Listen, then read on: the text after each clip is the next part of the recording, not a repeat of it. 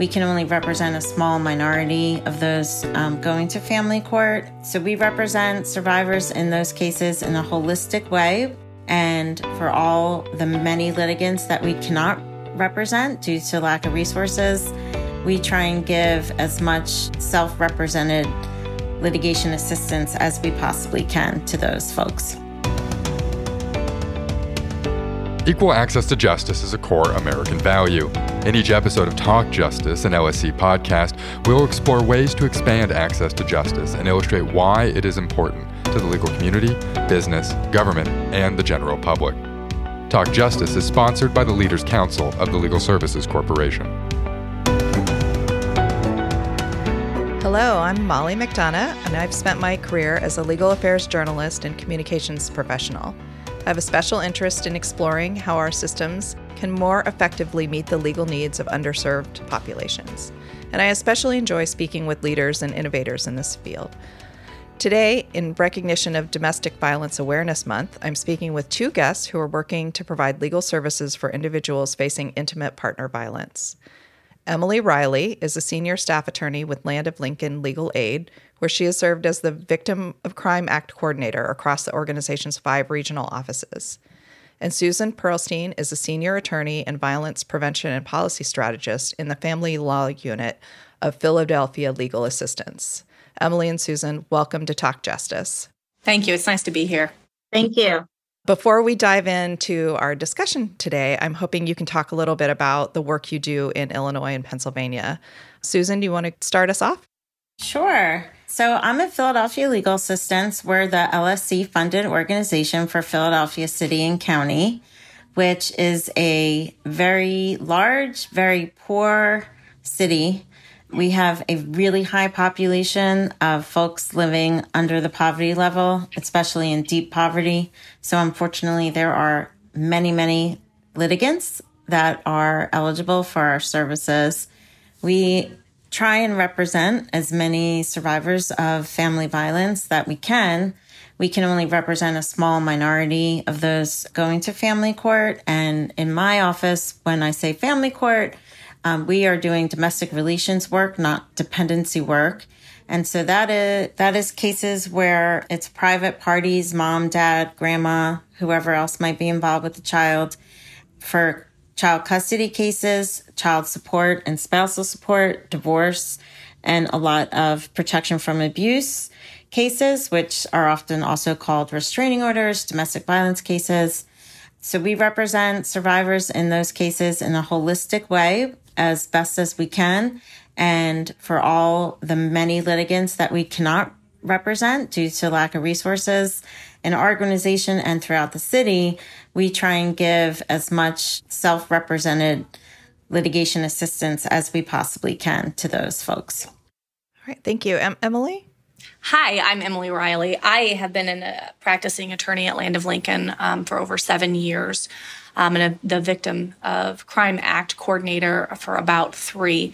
I've worked in three, so we have five offices across the central and southern region, and we region, excuse me, and we serve about 65 counties.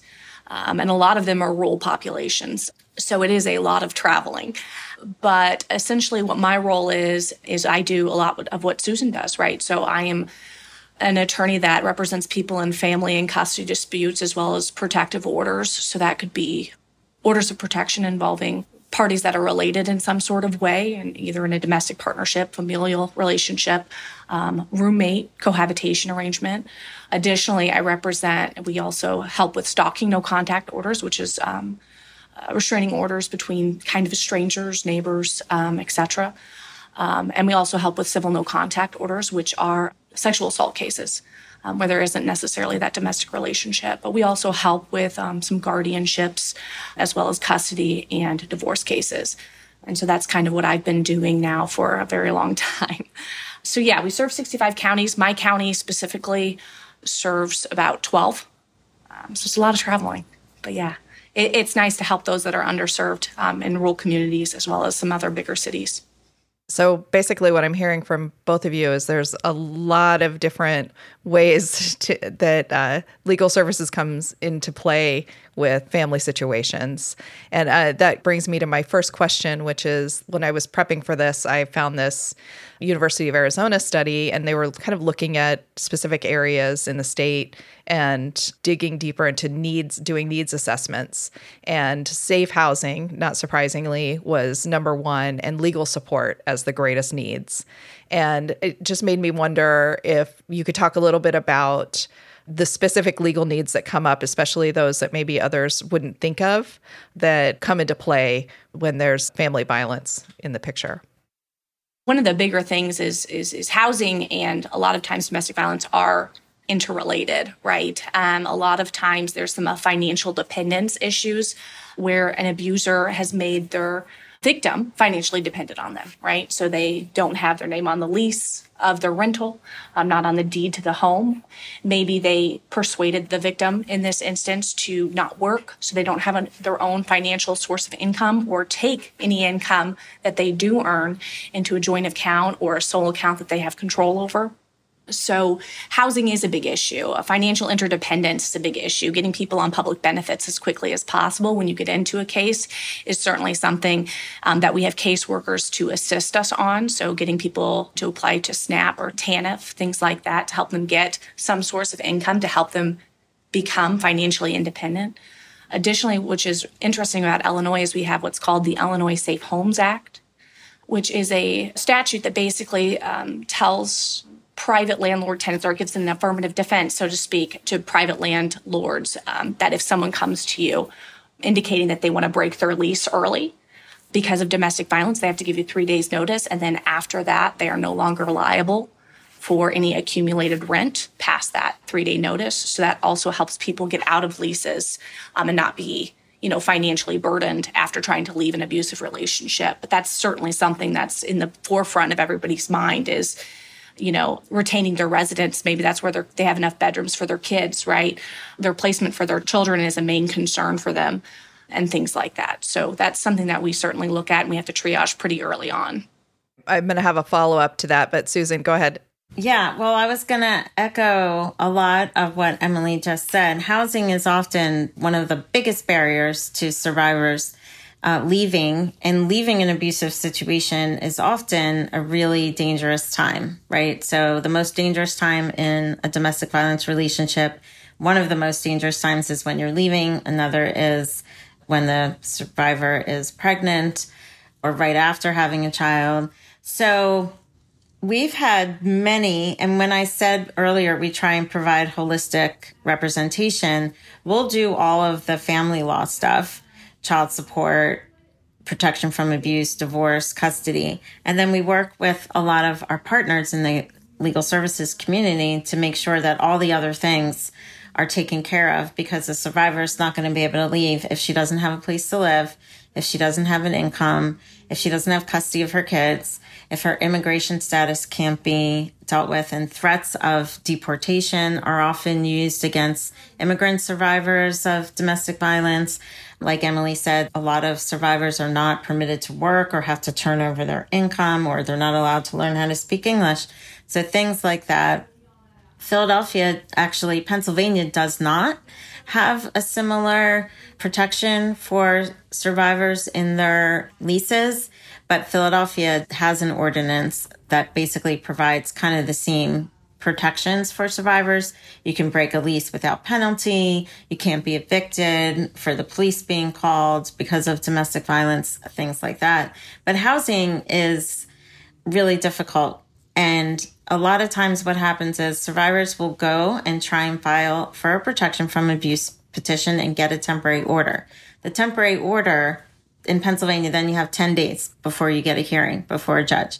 The temporary order can provide for eviction of the abuser in certain circumstances. And so you go to court, you file your petition, you see a judge for a quick ex parte hearing, and that judge that day can enter an order giving you custody of your kids, evicting the abuser from the home, ordering relinquishment of weapons, things like that. If the order does grant eviction for the abuser, then great. The police or sheriffs can assist with effectuating that temporary order, making service, getting the abuser out of the home. If it doesn't, a lot of survivors are then completely afraid to even serve the petition because then if they don't have their own place to go, what are they going to do? Go home and like have this order served saying, I have a protection from abuse order against you. It says you can't abuse me, but now we have to live together until next week when our hearing is or she doesn't have any temporary order at all and she's going to have to wait. And I'm saying she, of course, abuse happens across gender, across race, across socioeconomic. It can be two men, it can be two women.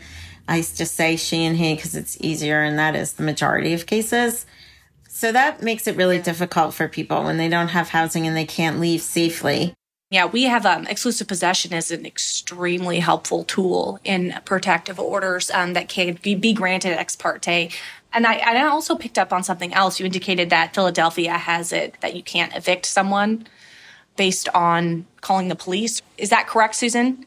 Yeah, right. So the ordinance says that a landlord can't evict tenants just because the police have been called because of domestic violence. And I wanted to echo that because we have sometimes around our area, sometimes in the even because we're close to St. Louis, Missouri, so sometimes in the St. Louis County as well, they have crime-free ordinances. So that allows a private landlord to evict someone for calling the police, right? And having the police just show up at their house and calling for help. And so that also is a detriment. Those crime free ordinances, while I guess, you know, they can be seen as like, hey, we, we don't want these unsavory people in our neighborhood, but essentially they're working against domestic violence survivors. And this that's it's a real problem. So I did want to point that out, Susan. I'm appreciative that you kind of brought that up. Yeah, that seems to be kind of I remember covering it at the ABA journal too. It's a it's a big issue. You it seems like, oh, it's a tough on crime. Mm-hmm. What it ends up being is tough on survivors and their families and prevents them from getting out of situations and finding good housing too. It penalizes survivors when they try to find other housing. That was interesting to me. Emily, I didn't know that Illinois had that. You could get out of your lease provision and sounds like Philadelphia has that too. That's that's fantastic. And that helps preserve their credit ratings their doesn't ding them to go somewhere else susan i was going to ask uh, i have two questions following up on some of the things you both said one is we were talking about it just seems like it's this is almost an overwhelming process for someone. With your approach to this holistic approach and emily i understand this is similar to what you do too and others do it seems like there are a lot of moving parts with partners. You know kind of how do you organize that and kind of toggle between direct service and diy you know information on websites and and tutorials um, and then a part two of that is, you know, kind of are you finding ways to streamline that process and make it easier or more manageable? Yeah, it is a lot for a survivor especially so i'm involved in a group called the domestic violence law enforcement task force and it's been going on for like I don't know, 15 years or so. And we have all these community partners. When we first started, we tried to map out all the things that a survivor would have to do if there were just going through the family law cases. It's so much. And you might have, you know, several appearances for a protection order, several appearances for custody, several appearances for support. Then on top of that, maybe you're trying to get public benefits. So you have to go to the welfare office and do all of those things. And if you're undocumented or an immigrant, maybe you need to meet with an immigration attorney. So, and then if dependency is involved or if Child Protective Services is investigating, you might have to do things for them and go to parenting classes or whatever. It can be really overwhelming. We've all had clients who basically touch every unit of our civil legal aid services between Philadelphia Legal Assistance and Community Legal Services. That they might need help with utilities all kinds of things. So we do have a social worker, which has sort of been like life changing for us, but she's only one person. So through one of our grants, through a Justice for Families grant, we were, or no, a Victims of Crime Act grant, we were able to get a social worker a couple years ago and that really helps with trying to like figure out what are all the things that this client needs sending them or you know connecting them with all the different resources some of our grants we specifically work with some immigration organizations in Philadelphia. So we will do the family law piece and they'll do the immigration piece. And that's really, really helpful as well to know that there's some place we can send them because once they are a victim of crime, they can do a U visa. Sometimes they can do a T visa or self petition if they're married to a US citizen. So that's really, really helpful. The social worker is kind of like the equivalent of uh, a court navigator. Right. Really helping you, not just a victim advocate, but really somebody who can help you just navigate the process. It seems critical to me for here. It really is. And especially then, like on top of that, when there's criminal charges and our client is the victim witness in a criminal case, that can be really, really traumatic and difficult. And we try and connect the survivor with someone who can attend the criminal hearings with her, just keep track of what's going on in those cases. It's really overwhelming often. Yeah, I think uh, just kind of going off what Susan said, honestly, sometimes it's just letting them know what is available. People do not know even where to start looking for help. Um, you know, they don't even, sometimes they don't even know that Land of Lincoln or legal aid just in general even exists. So it's important to do because there are gaps in services and it's important to try to do outreach, community outreach. It's important to have a good relationship with your judges and your courthouses so that they know to, to give people pamphlets, informational packets on us and what we do and who we are for sure. In Illinois, we have a pretty robust Illinois Supreme Court state approved forms that you can access. But again, if you don't know where to look, right? Um, and they're pretty good for pro se individuals. They explain kind of what the process is, what you need to do. They have different like things for protective orders and things like that. And we also have Illinois Legal Aid Online, which is extremely helpful and can connect you to legal services as well if you go through their website. But also, it's just a lot of helpful information, and it comes with sometimes pre forms, like an explanation of what your legal problem is and what you need to do. And then hey here's some some approved state forms that you can use right? So while there are gaps um, you know certainly making those connections just letting people know that there are services available to them go to your idhs office right and that's where you can get benefits. You know are you on SNAP? Just asking a couple of those questions even if you're not going to represent someone for the for full representation right? And just give advice just even giving that so that they have the tools that they can then be successful with helps tremendously i, I think. Yeah I had a question about trends for you, kind of what you're seeing. I was going to ask you about national trends, but it strikes me that this is like all politics is local. You know, there's this is a really local issue that has to be dealt with because as you mentioned, ordinances are are very localized. It's not like you can just go to, you know, a domestic violence resource center nationally and find out what to do, maybe some general information, but really the tactical things that you need to actually take care of are all seem very local. So I'm wondering if you're seeing that as part of your organizational outreach, trying to, you know, get the what you're doing to get the word out and to make these connections with the populations.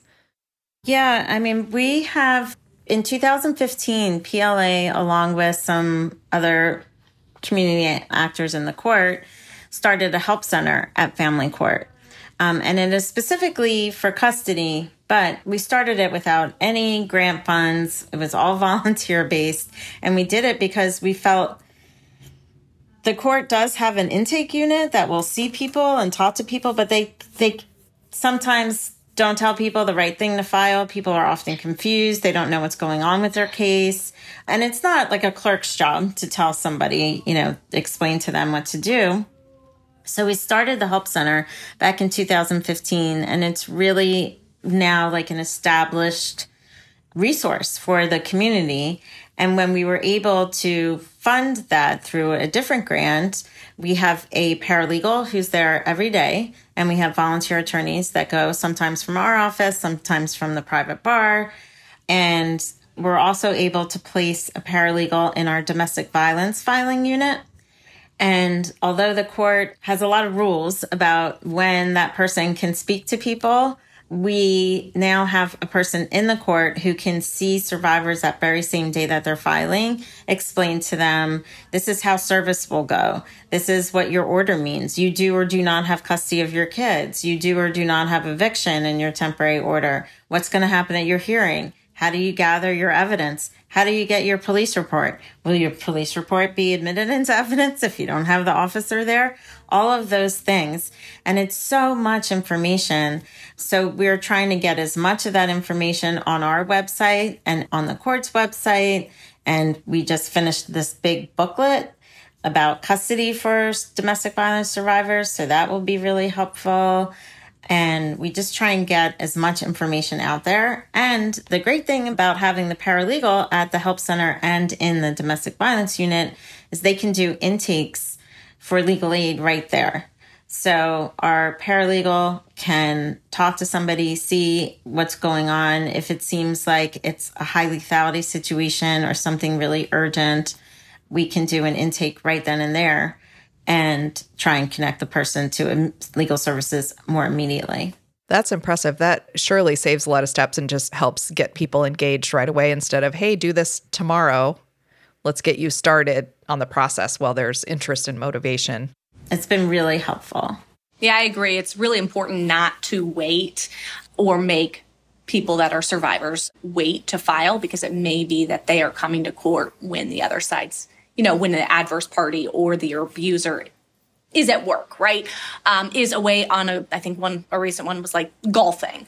And so to get those times away where they're not being tracked um, and not being monitored is super important. I do think there it has been a trend. I don't think domestic violence has spiked. I think it's always been there, but there I have seen specifically a trend in my counties about just it's just increased litigation. People show up, people are arguing, people are abusers are, are, are, way more involved than they used to be even like four years ago. I think that some of that is a result of being interconnected through social media, right? Where you have like minded individuals who are maybe fueling that fire.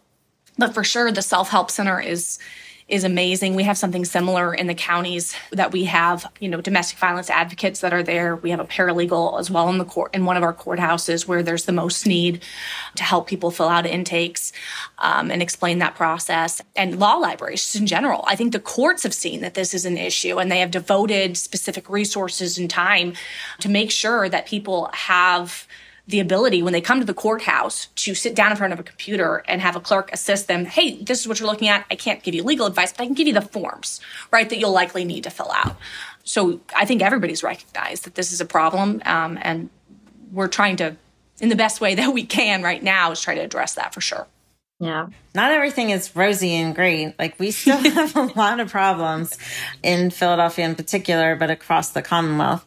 And one of the things that's been going on is there's so many people coming to file and the court doesn't have the resources to handle all the cases that sometimes the filing unit will close like 10, 10 30, 11 o'clock in the morning. And it's supposed to be open till four, right? So, you know, you can have a survivor who goes down to court to file and they're told, sorry, we're full for the day. We, you know, it's too late and it's like 11 o'clock. And then they have maybe taken off of work, gotten childcare, like snuck out of the house to get down there and they're out of luck and they can't file and they would have to come back the next day.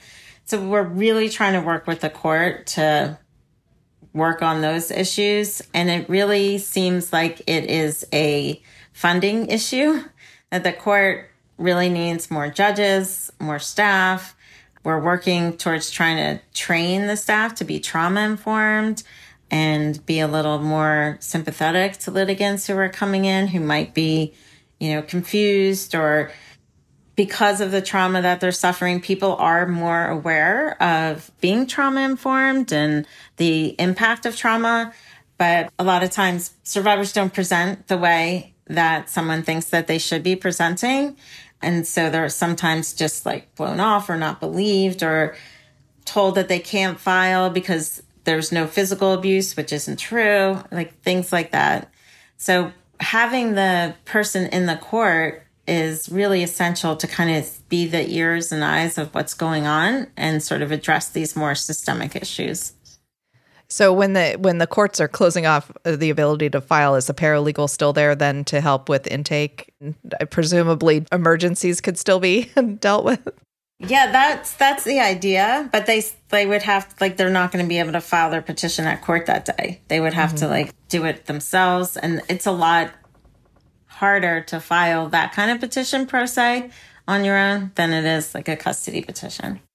One of the things you talked about was, uh, you know, security, getting away, being able to even file or talk to somebody. And I understand in in Philadelphia, there's a program that you have with medical legal partnerships. Can you talk a little bit about how that works? That seems really interesting to me.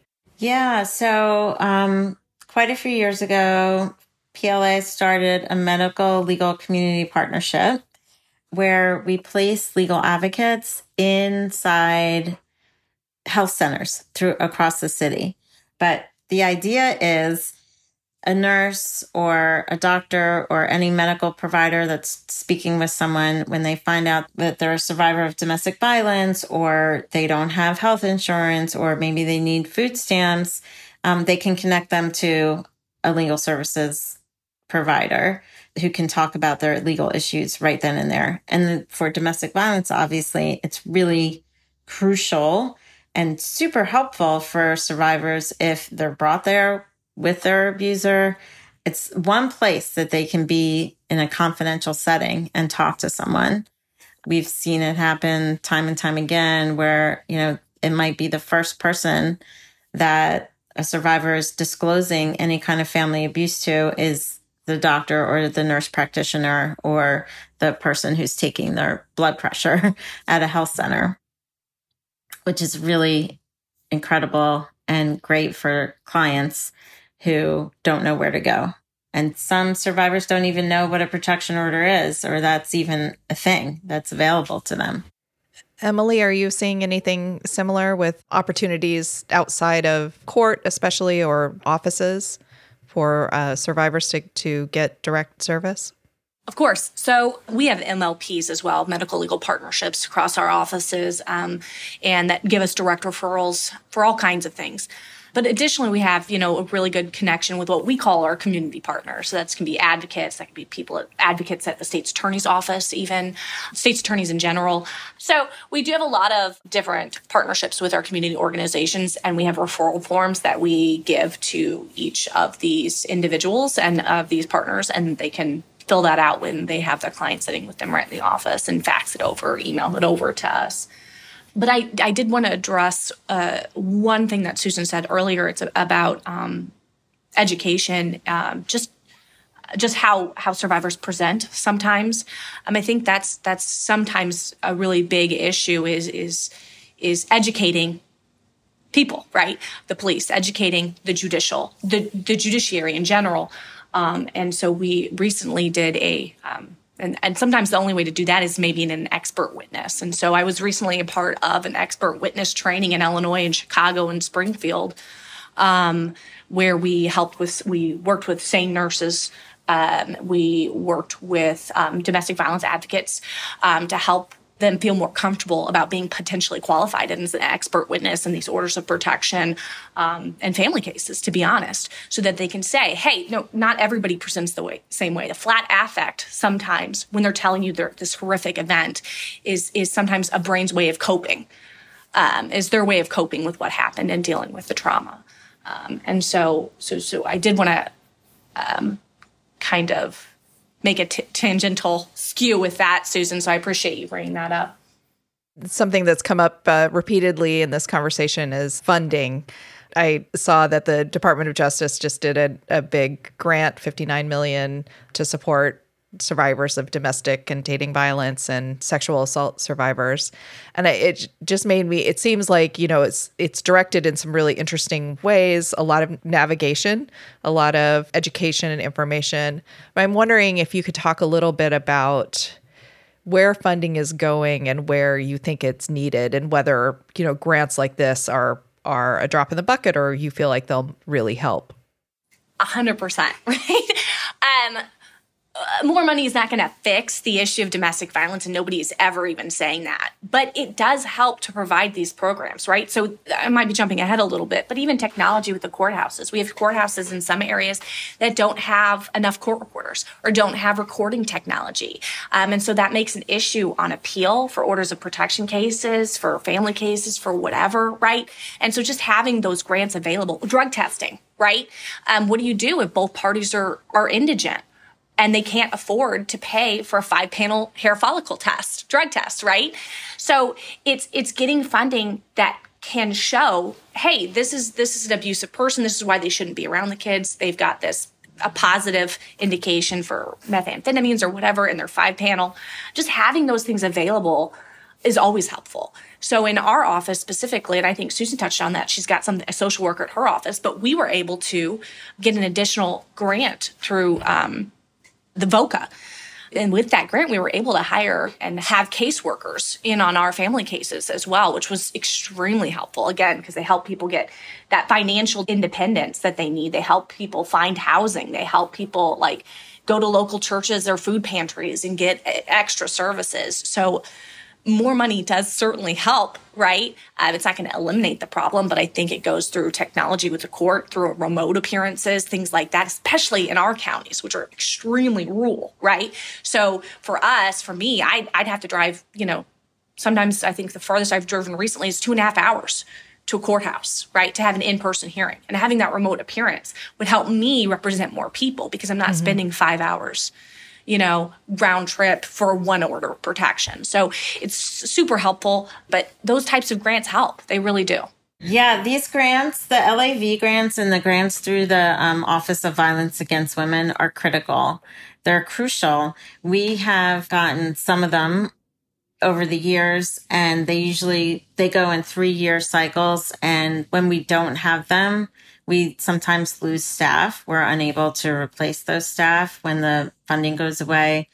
They often do have specific requirements or populations that they're seeking to assist with. And I, I do know that there's a housing one, which is great, which is sorely needed throughout the country. And then the VOCA funding too it wasn't that long ago, it was pre COVID, a huge amount of Victims of Crime Act money was released for legal aid. And everyone around us got these VOCA grants. And that's how we got the social worker. We had several different VOCA grants. And then the money shrunk again. And so now we're like scrambling to keep the same level of service.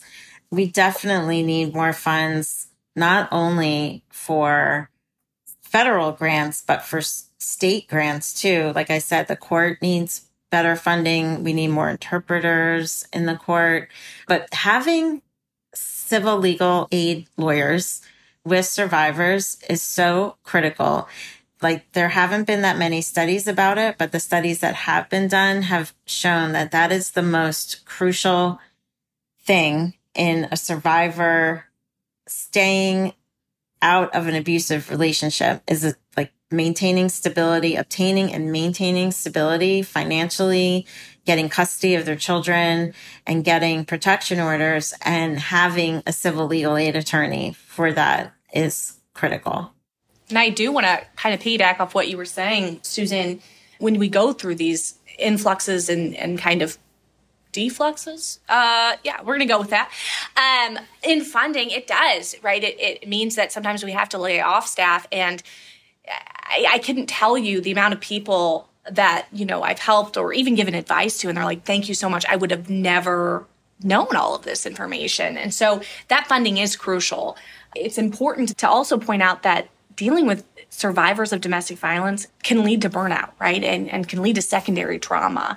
And so it's, it's really difficult to retain staff as well when you have them constantly exposed to these really horrifying stories right and and and sometimes you just feel helpless to help this person so so definitely training on secondary trauma helping people through that is also extremely important as well yeah, I'm really glad you mentioned that because the self care for those of us working with survivors is really important, as you said. It's sometimes it's difficult to keep paralegals. We get these wonderful young college grads and they're super excited to do this work and they're great at it. And after a year or two of being on our hotline and hearing story after story after story with like, seems like it's never ending and it's not, it's really hard to keep up and it's, it's hard not to get really discouraged and burnt out. So we really try and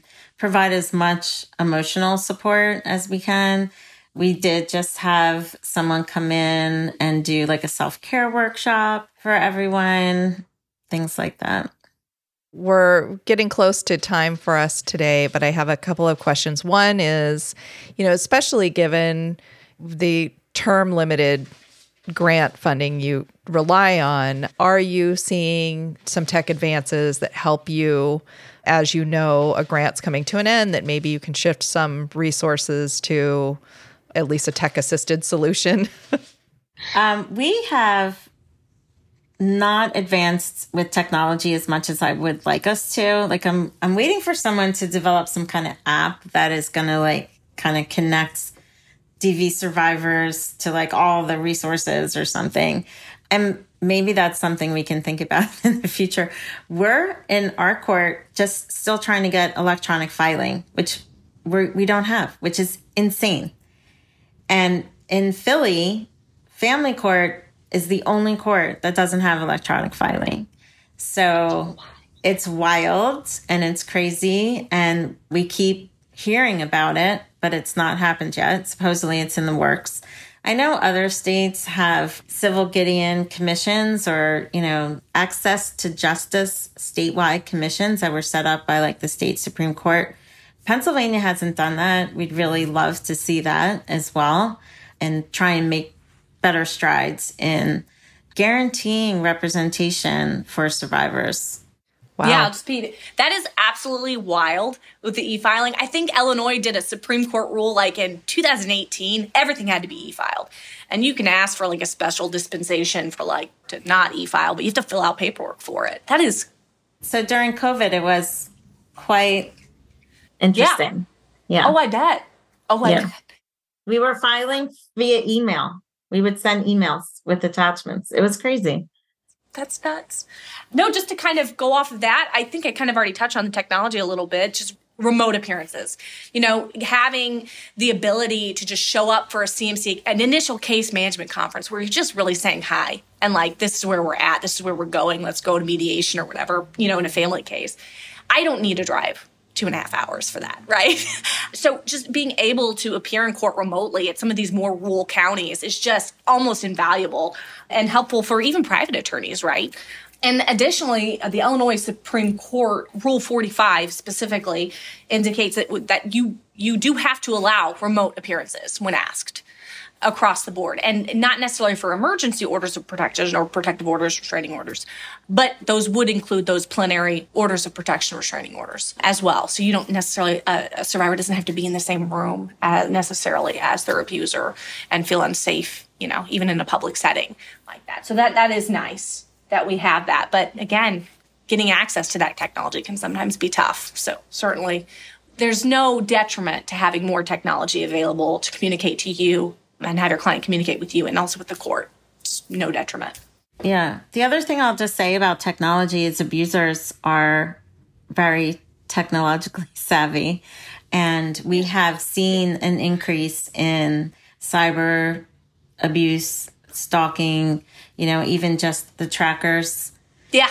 That, yep. you know, putting a tracking device in the diaper bag after an exchange or something like that. All that kind of stuff has really increased over the past few years. Kids' phone, right? Wow. Well, I, I kind of want to dive into that, but I, that's almost a whole nother conversation. That could be a whole um, nother podcast. seriously.